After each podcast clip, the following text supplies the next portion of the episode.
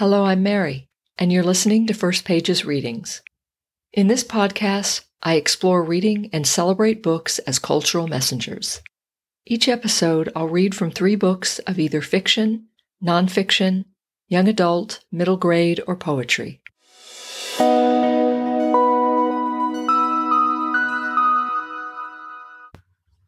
Hello, and welcome to First Pages Readings, Episode 8.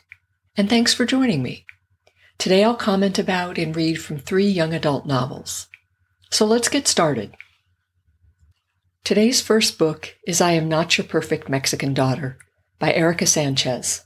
This book has a big heart and engaging characters. It's a coming of age story about a girl juggling two cultures while dealing with a personal tragedy. The first page of I Am Not Your Perfect Mexican Daughter. What surprised me most about seeing my sister dead is the lingering smirk on her face. Her pale lips are turned up ever so slightly, and someone has filled in her patchy eyebrows with a black pencil.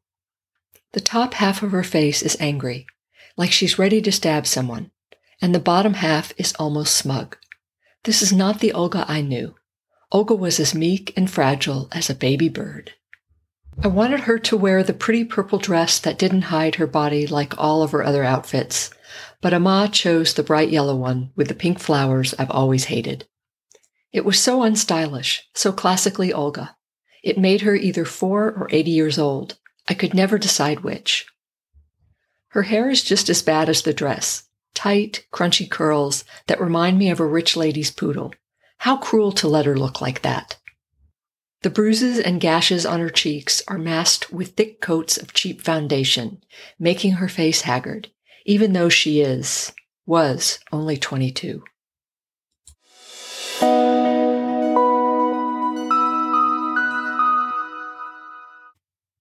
Today's next book is A Court of Thorns and Roses by Sarah J. Maas.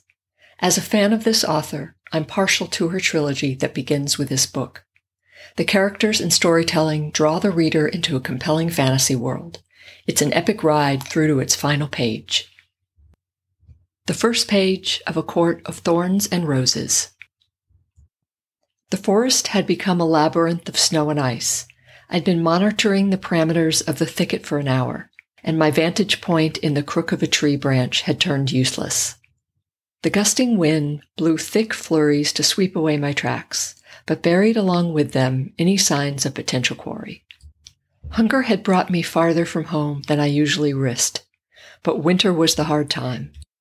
The animals had pulled in, going deeper into the woods than I could follow, leaving me to pick off stragglers one by one, praying they'd last until spring. They hadn't. I wiped my numb fingers over my eyes, brushing away the flakes clinging to my lashes. Here there were no telltale trees stripped of bark to mark the deer's passing. They hadn't yet moved on. They would remain until the bark ran out, then travel north past the wolves' territory and perhaps into the fairy lands of Prythian, where no mortals would dare go, not unless they had a death wish. A shudder skittered down my spine at the thought, and I shoved it away, focusing on my surroundings, on the task ahead.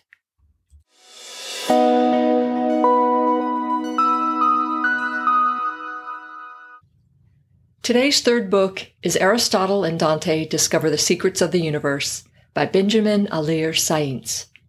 This book is important for many reasons, but read it first for its beautiful language and masterful storytelling. The first page of Aristotle and Dante Discover the Secrets of the Universe. One summer night, I fell asleep, hoping the world would be different when I woke. In the morning, when I opened my eyes, the world was the same. I threw off the sheets and lay there as the heat poured in through my open window. My hand reached for the dial on the radio. Alone was playing. Crap, Alone. A song by a group called Heart. Not my favorite song, not my favorite group, not my favorite topic. You don't know how long. I was 15. I was bored. I was miserable. As far as I was concerned, the sun could have melted the blue right off the sky. Then the sky could be as miserable as I was. The DJ was saying annoying, obvious things, like, it's summer, it's hot out there, and then he put on that retro Lone Ranger tune. Something he liked to play every morning because he thought it was a hip way to wake up the world. Hi, oh, Silver! Who hired this guy? He was killing me. I think that as we listened to the William Tell overture, we were supposed to be imagining the Lone Ranger and Tonto riding their horses through the desert.